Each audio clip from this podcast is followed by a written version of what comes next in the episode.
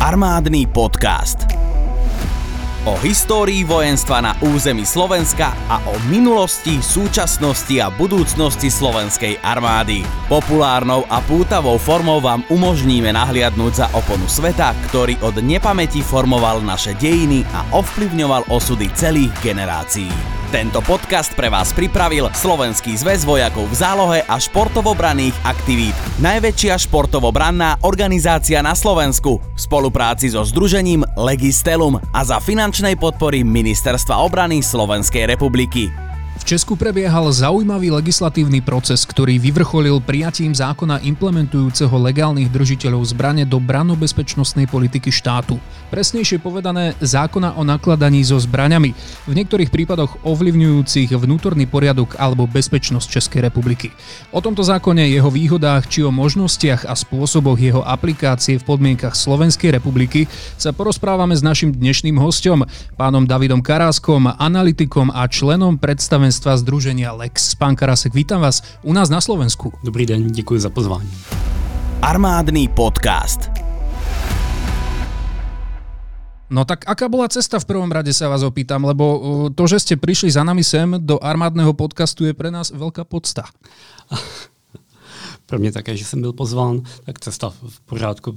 Jel jsem vlakem, nasedl jsem v Praze, vystoupil jsem v Bratislavě, krásno. Ja si myslím, že mnohí poslucháči, ktorí teraz uh, predpokladám, že nás počúvajú aj z Česka, tak o vašej osobe už toho vedia veľa. U nás na Slovensku predsa len uh, o Združení Lex a konkrétne o vás až tak veľa nevedia možno ani aktívni držiteľia zbraní a ľudia, ktorí sa zaujímajú o strelectvo a armádu. Tak uh, možno na úvod by bolo fajn, aby sme si vás trošku predstavili. Ja vás viem, že vy sa veľa venujete publikačnej činnosti napríklad, tak, tak začnime od toho, ktoré sú možno také vaše aktivity v tomto smere, ktoré by najviac najviac stáli za zmienku, aby sa aj naši slovenskí posluchači trošku po nich poobzreli?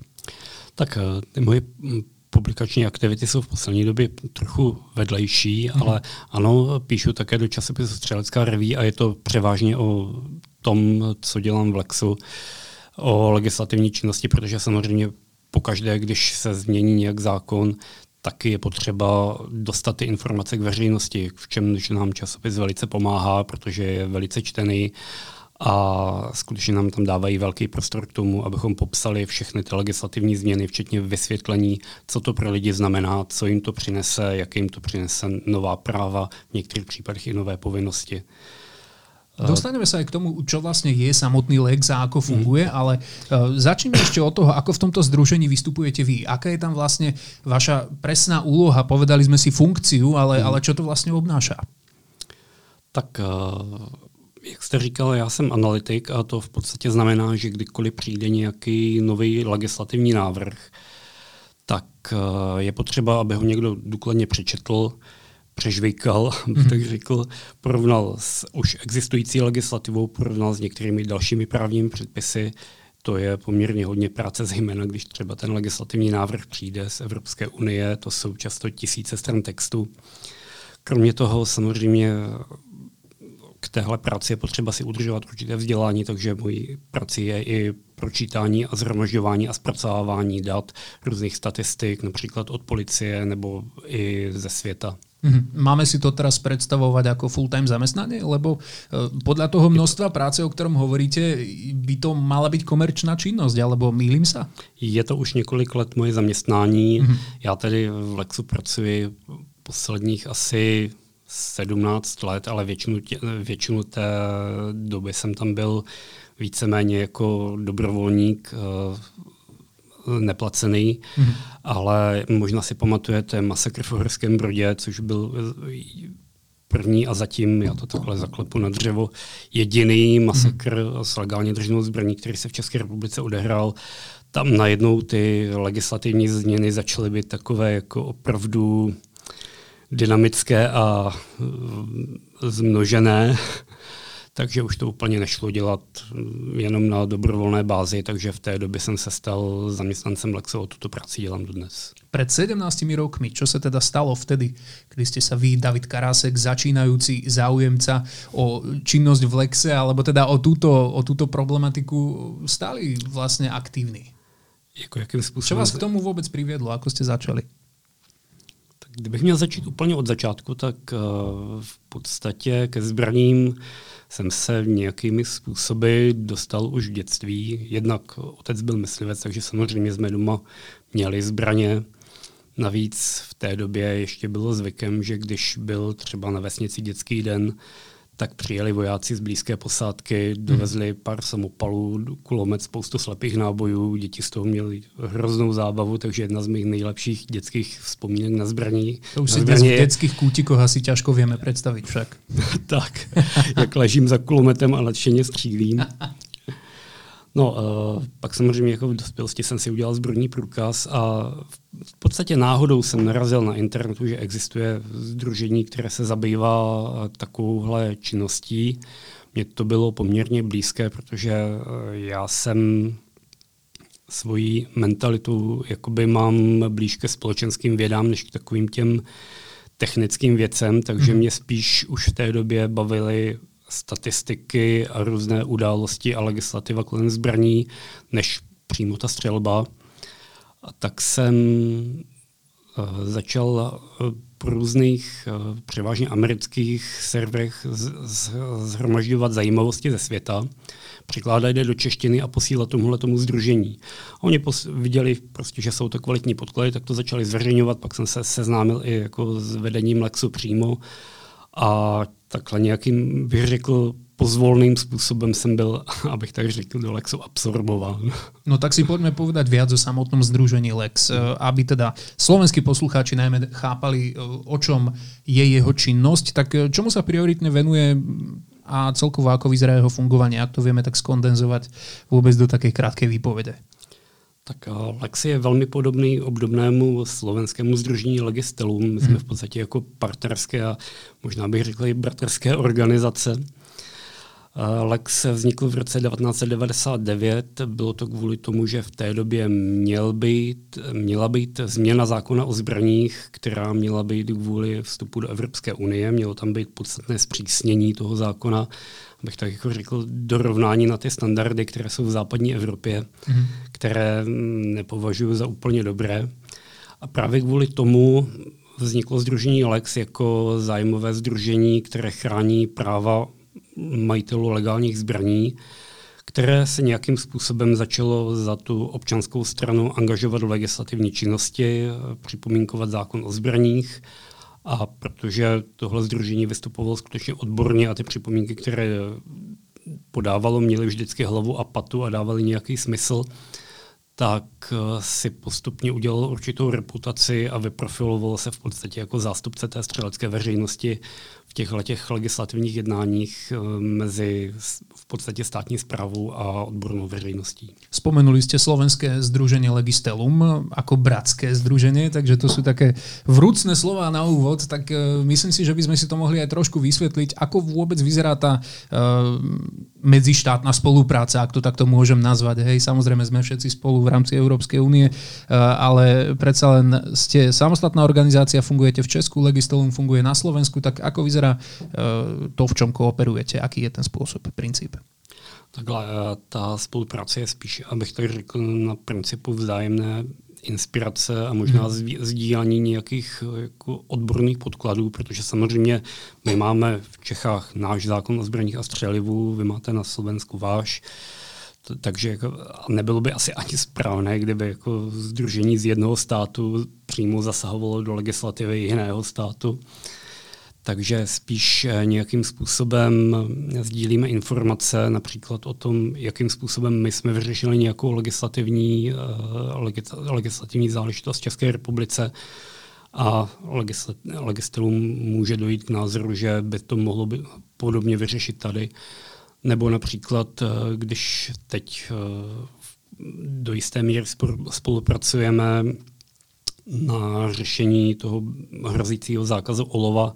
Sdílíme si odborné podklady, například o jedné střelnici, která je v Čechách, kde bylo naměřeno určité množství olova, které ukazuje, že to eh, že ty úniky nejsou tak nebezpečné, jak se tvrdí, mm-hmm. nebo jsme dělali test eh, odrazivosti neolověných střel, ty, to jsme také sdíleli, protože to samozřejmě jako jsou odborné ob, objektivní podklady, které nejsou, abych tak řekl, závislé na umístění státu. Jasné, čiže dá sa povedať, že mnoho z toho, čo sa robí v rámci legislatívy pre strelcov v Čechách, vychádza aj zo slovenských poznatkov, to, čo my tu môžeme posúvať na Slovensku, zase vychádza z tých vašich. Tak. Ale teda prejdeme k jednej otázke, ktorá ma zaujíma takto na úvod, pretože už bude trošku náročnejšia. Hmm. Ako by podľa vás, ako občana súčasne odborníka v oblasti zbraňovej legislatívy, mala vyzerať taká ideálna branno-bezpečnostná politika štátu? To je skoro až filozofická záležitosť. Kľudne to môžeme stiahnuť teda aj na Čechy, aj na Slovensko. Aký je pre vás ten ideálny kľúč? Tak uh, no, hodně záleží na tom, v jaké situaci ten stát je. Že? No, úplně jiná je brně bezpečnostní politika v situaci, kdy opravdu hrozí ozbrojený konflikt. Něco jiného je situace, dejme tomu právě České republiky, která je v podstatě ze všech stran obklopená spojeneckými státy. Mm-hmm. Já se domnívám, že eh, stát, eh, když si rozdělíme tu, to podílení se občanů na povinné a dobrovolné, tak bych řekl, že, povin, že toho povinného podílení by stát měl vyžadovat jenom tolik, kolik ta aktuální bezpečnostní informace, eh, ta aktuální bezpečnostní situace vyžaduje. Mm-hmm. A tu dobrovolnou, tu by měl stát nějakým způsobem podporovat a abych tak řekl, podchytit, motivovat lidi, aby oni mali záujem. Vzít, vzít pod svá křídla, když mm. to řeknu tak trošku básnicky, protože když ti lidi mají zájem, tak by nebylo dobré ho nechat nějak jako ohasnout, protože nikdy člověk neví, kdy se, kdy se to v budoucnosti může hodit. Tu sa môžeme baviť o švajčiarskom alebo izraelskom modeli. Skúste nám ho trošku iba v skratke možno rozvinúť, aby aj poslucháči, ktorí nepočuli o systéme, aký používajú tieto krajiny, vedeli, o čom je reč a možno si povedzme, či by niečo podobné bolo aplikovateľné u nás na Slovensku a v Čechách. Ak áno, tak akým spôsobom?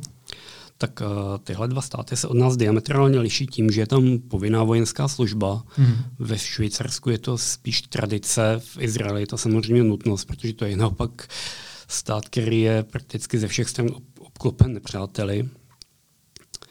U nás, jak jsem říkal, tu, tu nějakou potřebu povinné vojenské služby momentálně nevidím, zaplet pámbu za to. Ale co se týče toho dalšího, na, na co možná naražíte, že v těchto těch dvou státech, ve Švýcarsku a v Izraeli, ta brana připravenost nějakým způsobem přetrvává i po tom opuštění té armády, nebo po ukončení té povinné vojenské služby. Neustále se to známe, aktualizuje. Ano. Hmm. Znám, víme, že ve Švýcarsku například eh, teď už členové jenom některých jednotek, ale stále mají ty zbraně doma, mm-hmm. aby v případě potřeby byli ochotní nebo schopní nastoupit okamžitě. Zrovna tak v Izraeli eh, mnoho lidí z bezpečnostních důvodů a z důvodů vnitřní bezpečnosti eh, ty zbraně má, ty zbraně nosí a ten armádní výcvik, který prodělali, je jakýmsi základem téhleté další připravenosti. Z toho, čo hovoríte, mi to vychádza, že ideálny model by bol nejaký hybrid toho, čo poznáme z minulosti a zobrate si toho najlepšieho z tých moderných princípov, tak skúsme sa pristaviť aj pri tej minulosti. Ja som teda socialistický systém eh, vojenčiny nezažil, ja som porevolučné dieťa, keď to takto môžem povedať. Vy určite máte k tomuto iný postoj, máte to eh, načítané, aj okrem iného rozanalizované. Dá sa povedať, že z tej minulosti sa dá zobrať aj niečo dobré a aplikovať to v súčasnosti? Ako vy hodnotíte možno to, ako sa pred rokom 89 eh, riešila na Slovensku brana politika, v Československu teda? No, eh, já bych na to radši nenavazoval, protože víme, že ta povinná vojenská služba pokračovala ještě nějakou dobu hmm. po tom, eh, co tady skončil minulý režim. A já to nemám jenom načtené. Já jsem byl 6 let vojákem z povolání a to bylo v době, kdy povinná vojenská služba ještě byla. Hmm. Takže já jsem v podstatě jako 6 let strávil mezi těmi branci. A můj dojem, který z toho mám, je, že pokud chcete mladému člověku znechutit stát všeobecně, armádu zvlášť, tak neexistuje lepší způsob, než v 18 na rok nebo na dva nahnat někam, kde nechce být. Mm-hmm. To si myslím, jako, že opravdu neříkám špatný systém, ale je to systém, který má místo tehdy, když je, když je to potřeba, kdyby skutečně jako hrozilo vojenské napadení nějakým konkrétním státem. Tak tohle by mohlo být jako předběžné opatření vůči skutečně hrozícímu útoku. Ale v momentální situaci si myslím, že by, když to řeknu tak jako že by zavedení povinné vojenské služby spíš napáchalo škody na morálce obyvatelstva. Takže vy si viete predstaviť uh, teda model s malou profesionálnou armádou, ktorá je presne tak veľká, ako to štát v tom danom momente potrebuje a k tomu systém aktívnych záloh uh, a to, že podporuje vlastne tú bránu bezpečnostnú ako keby záujem o túto politiku u ľudí štát. Přesně tak. Já, jak jsem zarytým odpůrcem povinné vojenské služby, tak jsem naopak uh, nadšeným zastáncem dobrovolné vojenské služby. Mm-hmm. Víte, že u nás máme aktivní zálohy. A to, myslím si, že tohle je skutečně jako ten, uh, ta správná cesta, protože v armádě určité věci musí být v rukou profesionálů, to se jako nedá nic dělat. Uh, například jako do stíhačky nemůžete, postavit, eh, nemůžete posadit někoho, kdo má jenom základní výcvik, to mhm. musí být člověk, který to prostě má jako povolání. A, ale samozřejmě jako uh,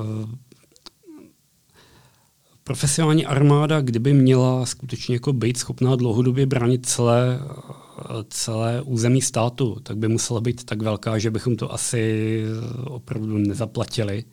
To znamená, že opravdu je potřeba tady mít nějaké ty zálohy a v případě nutnosti mít ty lidi s určitým způsobem jakoby předvycvičené.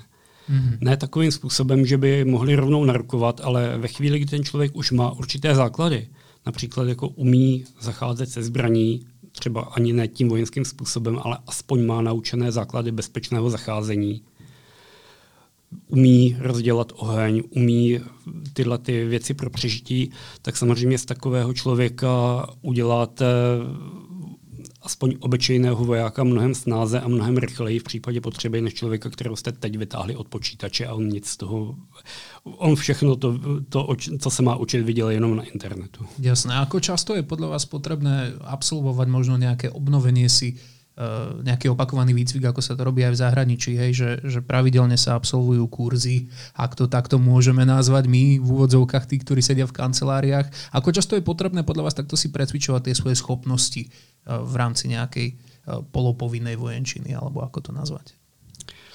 Uh, takhle, já jsem to nenavral jako, po, jako polopovinné. Já bych to skutečně dělal plně eh, na bázi dobrovolnosti. Je to polopovinné, hodně... chápte asi tak, že někdo se na to dá a potom si povieš, no dobre, tak přišel mi teraz termín, tak teda idem. Hej, samozřejmě v dobrom, áno, čistá dobrovolnost.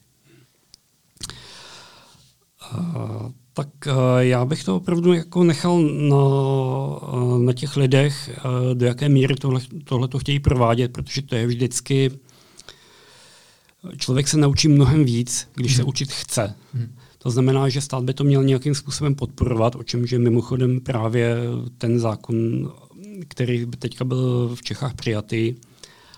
A dál,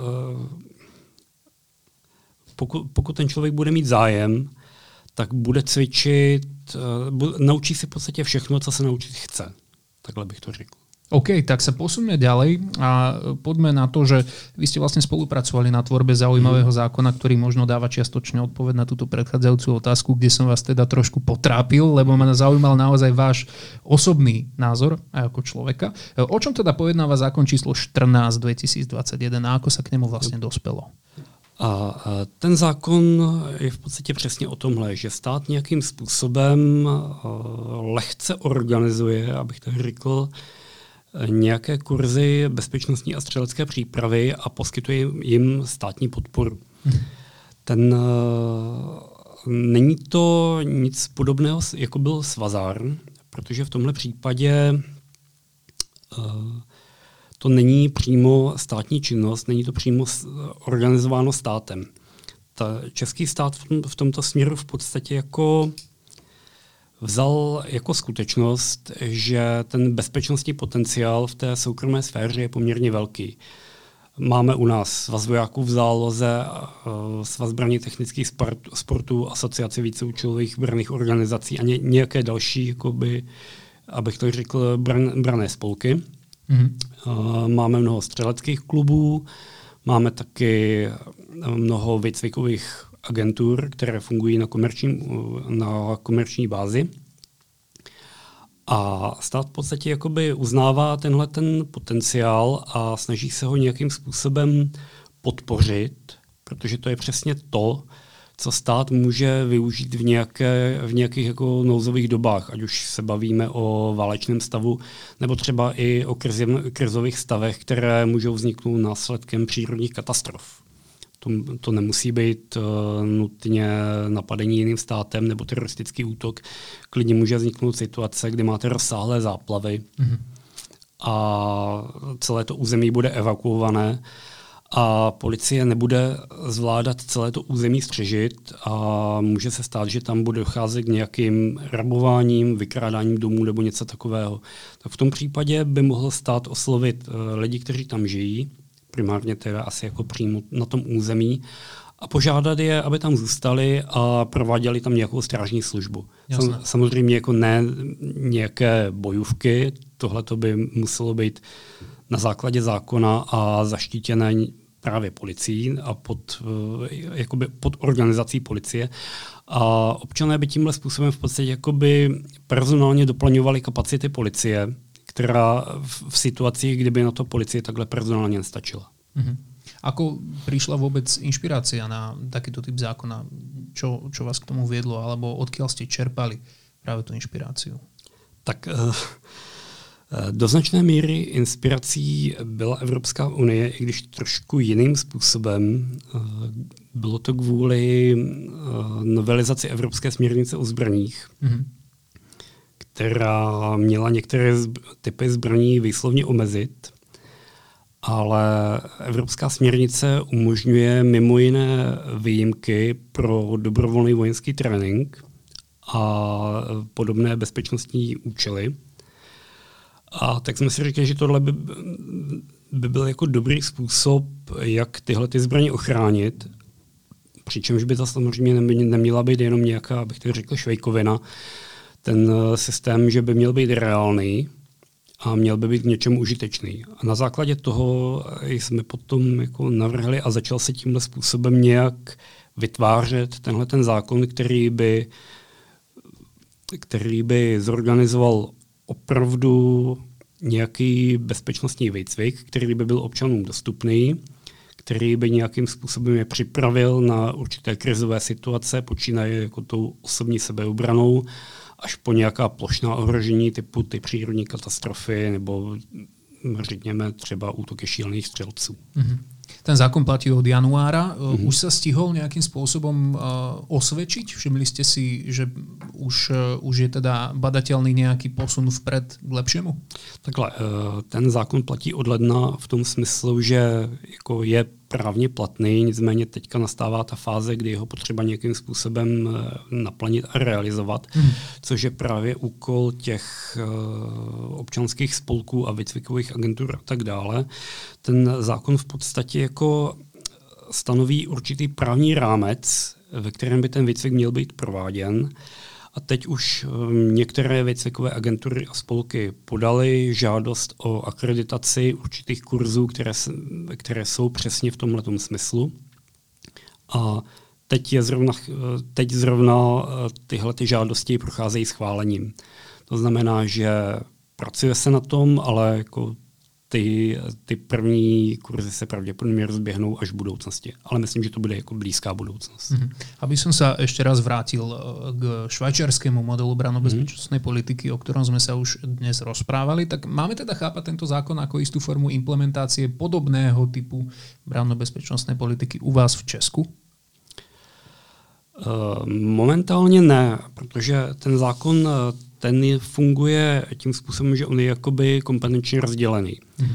Ten zákon se zabývá jak vnitřní bezpečností, to znamená tyhle ty krizové stavy a sebeobrana a tak podobně, tak i vnější bezpečností, což je právě, napadení, eh, eh, což je právě obrana před napadením státu zvenčí. A tu vnitřní bezpečnost má na starosti ministerstvo vnitra, tu vnější bezpečnost má samozřejmě na starosti ministerstvo obrany. A to nařízení, které vyšlo teď, to je z pera ministerstva vnitra, zabývá se tou vnitřní bezpečností. To znamená, že je to něco úplně jiného, než mají Švýcaři. Tam je samozřejmě veškerý ten ten výcvik směřovaný k té vnější bezpečnosti, k té obraně země. Tyhle ty kurzy, o kterých jsem mluvil, ty jsou právě zaměřené buď na ono je to tak jako odstupňované. Na začátku na osobní sebeobranu, potom na řešení nějakých těch komplikovanějších situací, jako jsou ti šílení střelci například, nebo hmm. teroristické útoky. A pak ta nejvyšší úroveň je právě výcvik chování v krizových situacích, kdyby například jako byla, byl vyhlášen stav nouze nebo něco podobného kvůli přírodním katastrofám, unikům chemikálií nebo něčemu podobnému. On ten zákon okrem iného stanovuje, že vláda vydá nariadenie pre organizáciu programov streleckej prípravy. Mm-hmm. Tak skúsme si trošku povedať o týchto programoch, akú vlastne budú mať podobu, ako si ich máme představit. Eh, to nařízení už bylo vydáno a je to v podstatě to, eh, to o čem jsem mluvil teď. Hmm. ten systém výcviku je tříúrovňový. Na první úrovni tam je jak teoretický kurz, tak praktický kurz. Učí se v podstatě takové, řekl bych, základy, které jsou potřeba pro sebeobranu.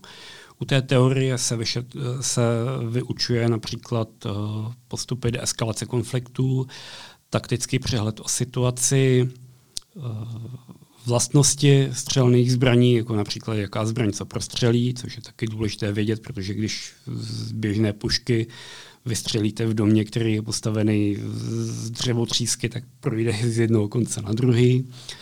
Učí se tam třeba specializovaná první pomoc při střelných poraněních.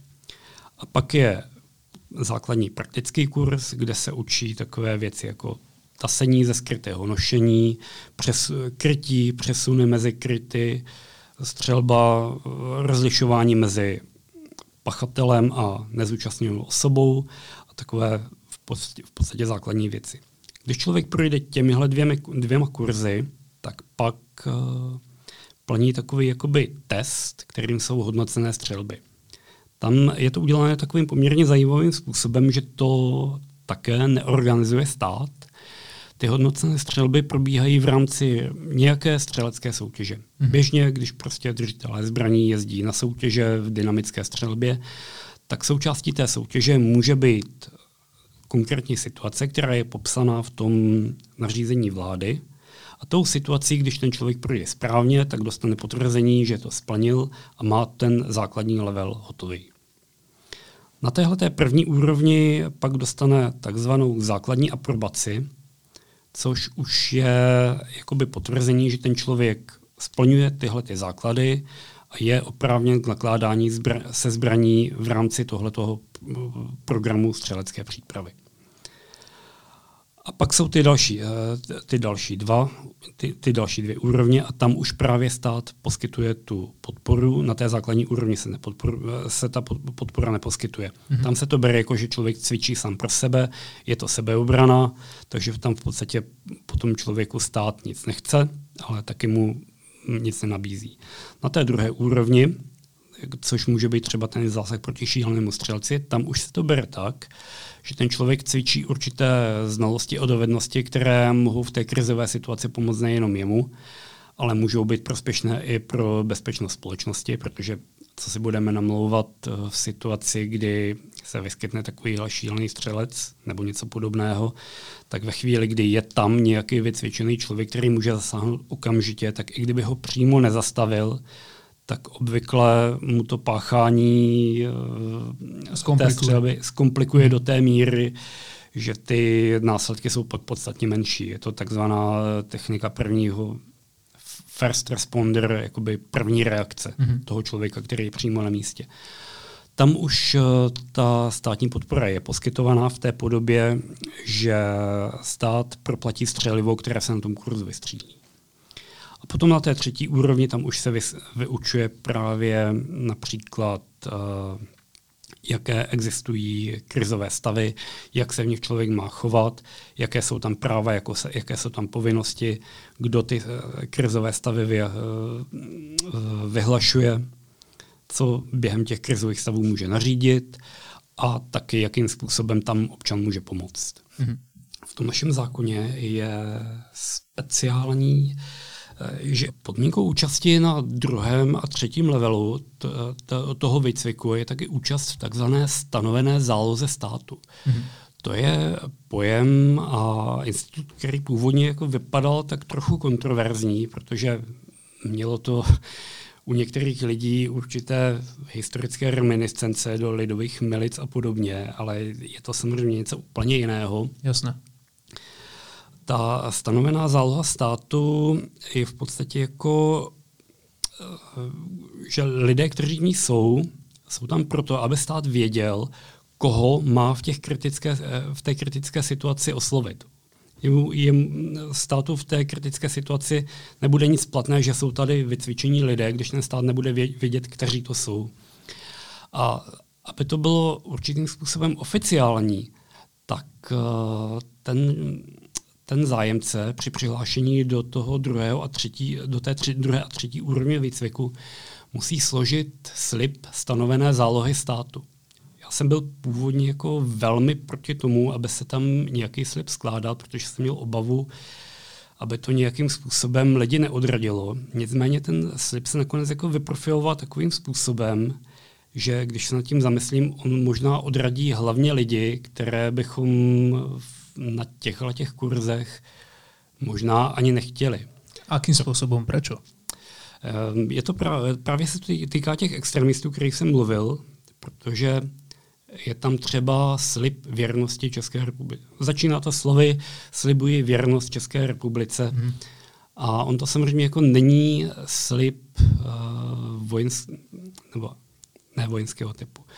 On to není slib někomu konkrétnímu, to není slib věrnosti vládě, není to slib věrnosti prezidentovi nebo nějak podobně. To je prostě slib věrnosti České republice a ten člověk slibuje, že bude řádným občanem, bude dodržovat zákony a tak dál, bude si plnit svoje povinnosti.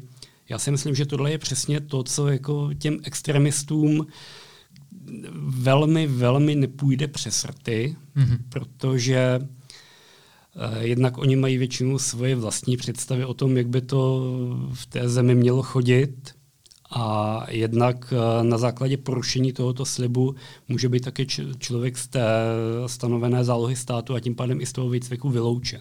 Nic jiného mu nehrozí, Jo, nejsou tam prostě žádné postihy, ne, rozhodně za to nepůjde do vězení, nebude pokutován. Ale slouží ale, to jako také síto. Ano, ale ve chvíli, slouží, slouží to přesně jako takovéhle síto, že ve mhm. chvíli, kdy ten člověk jako já nevím, eh, něco spáchá nebo něco, nebo se může projevovat nějakým velmi antisociálním způsobem, tak prostě na základě toho může být z té stanovené zálohy státu vyloučen, což si myslím, že je potřeba, protože ono velmi záleží na tom, ten úspěch tohohle systému velmi záleží na tom, jakou bude mít pověst a jaký bude mít obraz u veřejnosti.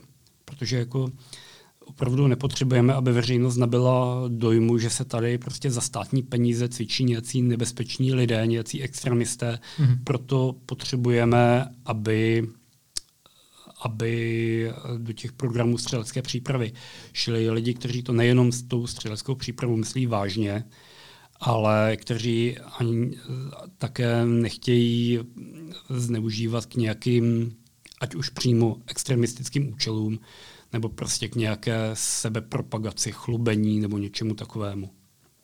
Veľmi zaujímavý postup. E, ešte aby som sa vrátil k samotnému legislatívnemu procesu. Tam by ma zaujímalo, aby sme spomenuli opäť vaše združenie Lex. Mm. Okrem toho, že vy ste boli priamo zainteresovaní pri celej tvorbe legislatívy, tak e, akú úlohu zohrávalo celé združenie ako celok? Tak my jsme tam zastupovali tu odbornou část veřejnosti, to znamená jako držitele zbraní, ale řekl bych, že do jisté míry i jakoby občany, protože eh, tyhle, ty, eh, tyhle ty zákony se vždycky dotýkají všech, nejenom těch, co mají zbraně, ale v tomhle případě, eh, když, když si představíte, že jste někde, kde zrovna řádí nějaký šílený střelec a někdo tam proti němu zasahuje, tak to samozřejmě jako v té situaci se dotýká všech. Takže my jsme tímhle způsobem zejména se účastnili na odborné úrovni. Dá se říct, že třeba ta vzorová situace, kterou, která má být jakoby zkušební, jestli ten člověk má dostatečné znalosti. Mm-hmm. Tu jsme celou, tu celou nadefinovalo naše združení, protože máme, v t- máme odborné zkušenosti v tomhle směru, pořádáme soutěže obrané střelby, máme odborníky, kteří se tímto zabývají, což zrovna ministerstvo vnitra nemá, policie samozřejmě má, ale vnitro ne.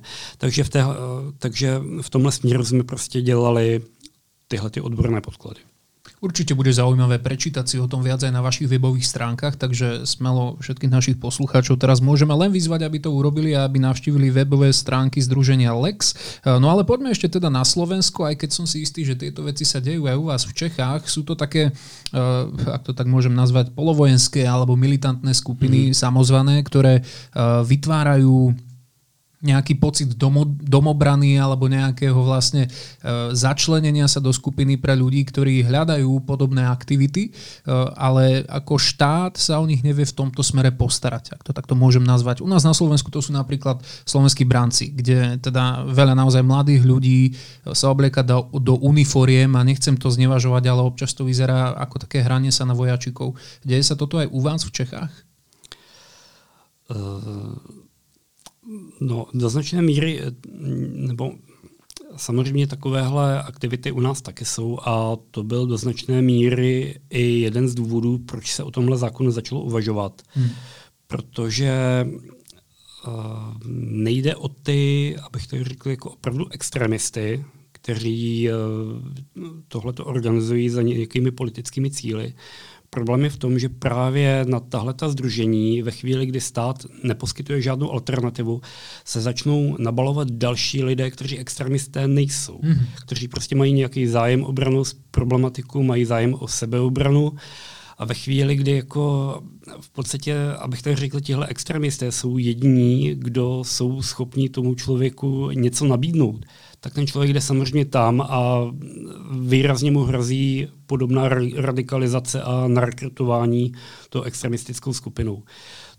Účelem toho zákona bylo přesně tohle, nějakým způsobem nabídnout eh, alternativu eh, podobných, podobných braných aktivit, protože ve chvíli, kdy stát nějakým způsobem tohleto podchytí, tak jakoby z těch extremistických skupin odsaje ten měkký obal těch lidí, kteří ještě nejsou zradikalizovaní a to extremistické tvrdé jádro zůstane izolované a nebude mít možnost rekrutovat další členy. Jasne. To byl taky velice důležitý, eh, velice důležitý záměr, který jsme s tím letím měli, s tím letím zákonem. A eh, co se týče těch eh, domobran, tam eh, se k tomu zákon staví jako přesně opačně. Vy jste tady zmínil, že jedním z účelem toho zákon, eh, jedním z účelů toho zákona je sestavení těch programů střele, střelecké přípravy. Nicméně dalším eh, takovým jako velikým tématem toho zákona je, že se tam výslovně zakazují ne, nepřímo jmenovitě domobrany, říká se tam paramilitární ozbrojené skupiny mm-hmm. a jsou to přesně, abych tak řekl, politická uskupení, které nějakým způsobem mají zbraně na prosazování politických cílů.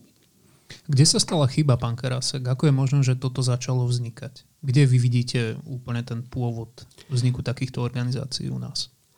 Tak ten původ uh, je Takhle, když to vezmeme od toho základu, tak ti extremisté to jsou vždycky, abych tak řekl, extremisté povahou, kteří to skutečně vnímají tak, že je potřeba tady vzít zbraně a zastřelit ti, kteří jsou, jak, se, jak oni říkají, vlastně zrádci, přisluhovači, tády, dády, dády. Ale pak samozřejmě jako byl ten problém i v tom právě, že pomalu se na ně začali uh, nabalovat další lidé, kteří neměli tyhle ty extremistické názory, ale pomalu je přijali. Tím už prostě, že se účastnili těch, v těch organizacích. A to je přesně ten, uh, to, to, to je jádro toho problému, který my tímhle, nebo uh, který Česká republika tímhle chce řešit že těm lidem, kteří nejsou radikálové, nejsou to extremisté, nemají žádné, abych tak řekl, jako politické ambice ve směru ke zbraním, chtějí prostě čistě dělat nějakou branou přípravu, chtějí se čistě jako připravovat na nějaké krizové situace, že jim stát dá možnost, jak tohle dělat uh, abych to řekl, apolitickým spôsobem. Mm-hmm.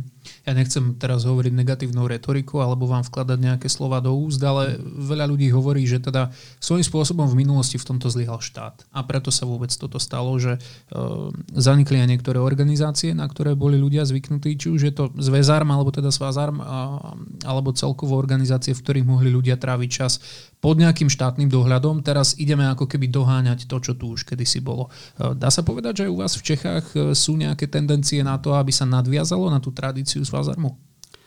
Takhle, e, ohledně toho jako selhání státu, já myslím, že ten princip jste vystěl dobře, ale já bych to nehodnotil tak tvrdě. Ono konec konců po té revoluci to vypadalo jako, že už všechny problémy skončily a teď už bude navždycky jenom mír a hmm. armáda už prostě nebude potřeba. A ono to nějakou dobu tak opravdu vypadalo.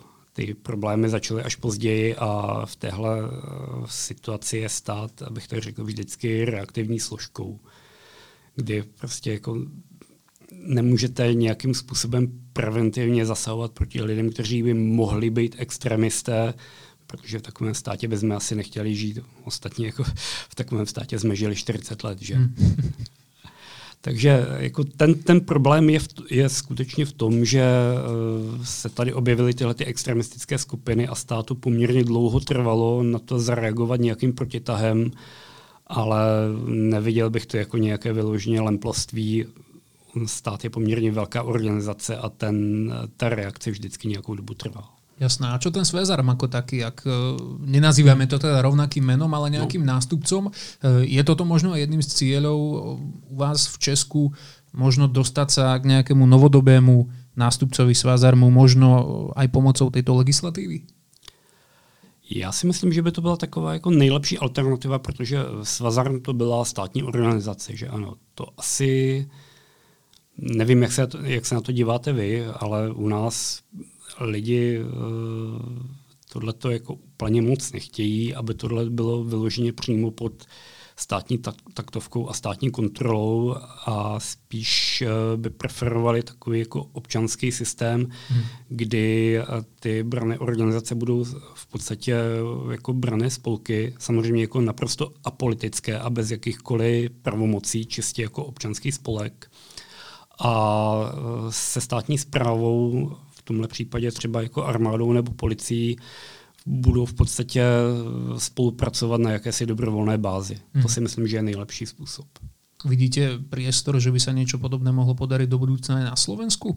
Toto je možno aj otázka na to, do akej miery máte nasledované situáciu u nás, eh, keďže spolupracujete so Združením Legistevom, mm. tak možno ste debatovali aj s ich zástupcami o tom, ako to vyzerá u nás a čo by mohla byť slovenská budúcnosť. Tak to samozřejmě hrozně záleží na tom, jak se k tomu postaví, když to řeknu celkově Slovensko, jak slovenská společnost, tak i eh, eh, slovenský stát a jakým způsobem se spolu dohodnou. Tohle by určitě jako byl dobrý způsob, jak to, jak to rozjet. Jinak mimochodem, co se týče těch slovenských branců, které jste zmínil, v Praze se poda- pořádala přednáška s, jak to, jak to nazvat, ne ředitelem, velitelem těchto těch slovenských branců. Já jsem na tu přednášku přišel hmm. a uh, zanechalo to ve mně hluboký dojem, že tímhle způsobem by se to rozhodně dělat nemělo.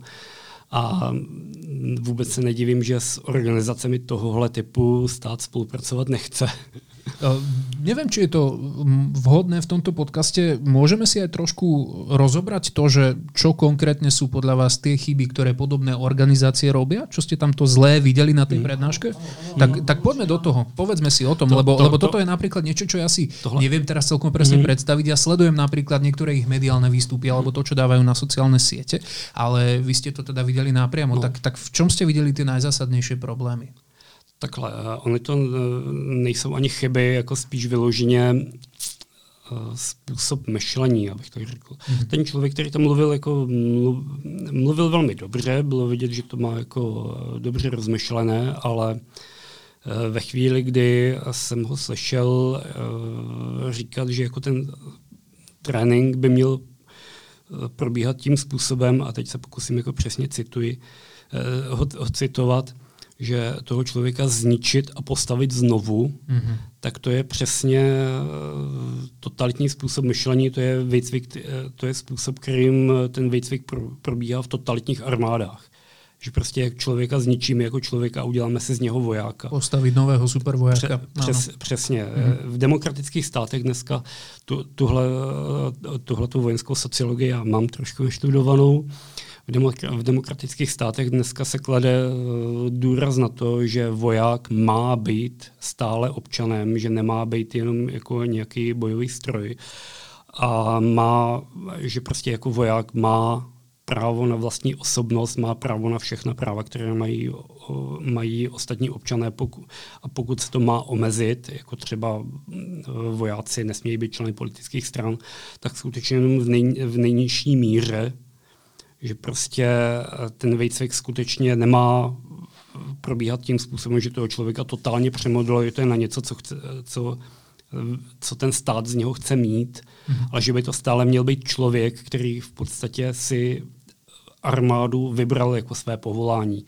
Samozřejmě takový voják pak jako na to taky nahlíží trochu jinak, eh, kdy pokud ten voják cítí, že stát ho respektuje, tak mu slouží mnohem abych to řekl nadšeněji. Tak zašli sme teraz do, tak trošku všeobecnejšie mm-hmm. do, mhm. do tejto problematiky, ale skúsme sa ešte vrátiť uh, priamo k samotnej legislatíve, ktorá sa prijala u vás v Česku mm-hmm. a k situácii u nás na Slovensku skúsme ešte čisto z pohľadu toho zákona. Uh, skúste si vy predstaviť, uh, ako by sa to mohlo implementovať u nás na Slovensku. Teraz samozrejme nejdeme z toho robiť, že uh, poradenský systém pre ministerstvo obrany a ministerstvo vnútra, ale áno, určite máte nejaké predstavy, ako by to mohlo vyzerať, ako by to mohlo prebiehať. Já si myslím, že podoba toho zákona, pokud by tady byl přijat, by klidně mohla vypadat velice podobně, mm-hmm. protože ty bezpečnostní, eh, jako ta bezpečnostní situace v našich krajinách je v podstatě velice podobná. Že? A ta, ta struktura, která je tam, která je tam eh, nastíněná, ta je v podstatě obecná. Přípravy, příprava na osobní sebeobranu, to v podstatě není definováno hranicemi. To samé situace šíleného střelce, konec konců my jsme jednoho měli, vy jste jednoho měli. Ano, ano. Eh, vidíte, že tohle tady jako když to, když to řeknu takhle, tak uh, kriminalita se neomezuje na hranicích. Hmm. Ty problémy máme všude stejné, nebo všude možná ne, ale ve chvíli, kdy bereme ten středoevropský kulturní okruh, do kterého obě naše země patří, tak ta bezpečnostní situace je velice podobná. Ak by aj na Slovensku kompetentní rozhodli vybrať uh, touto legislatívnou cestou, čo by možno malo byť uh, pre tých, ktorí sa teda snažia lobovať za podobnú politiku, taký základný krok, ako by mali hľadať kľúčových partnerov, na koho by sa mali obracať, ako začať? Tak v téhle věci je naprosto zásadní, aby nějakým způsobem byla navázána komunikace mezi státní zprávou a odbornou veřejností. To znamená, na jedné straně u vás to bude zejména policie, ministerstvo vnitra, předpokládám, po případě ministerstvo obrany. Hmm. A na druhé straně v podstatě jako ty organizace, se kterými se v rámci tohoto zákona počítá. To znamená ten svaz vojáků v záloze a podobné občanské branné spolky, střelecké kluby, eh, asociace dynamické střelby, výcvikové agentury a prostě všechny tyhle ty spolky, které mají takovou tu reálnou kapacitu na to, aby ten výcvik prováděli. Ve chvíli, kdy eh, tímhle, kdy stát jako bude mít nějakou konkrétní představu, co by od těch organizací mohl chtít, pak, tak pak už jako se na to představou dá bavit.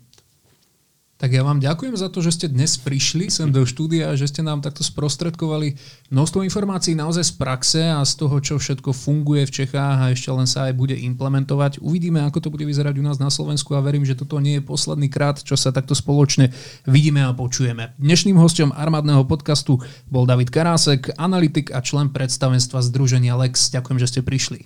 Ďakujem za pozvání. Armádny podcast.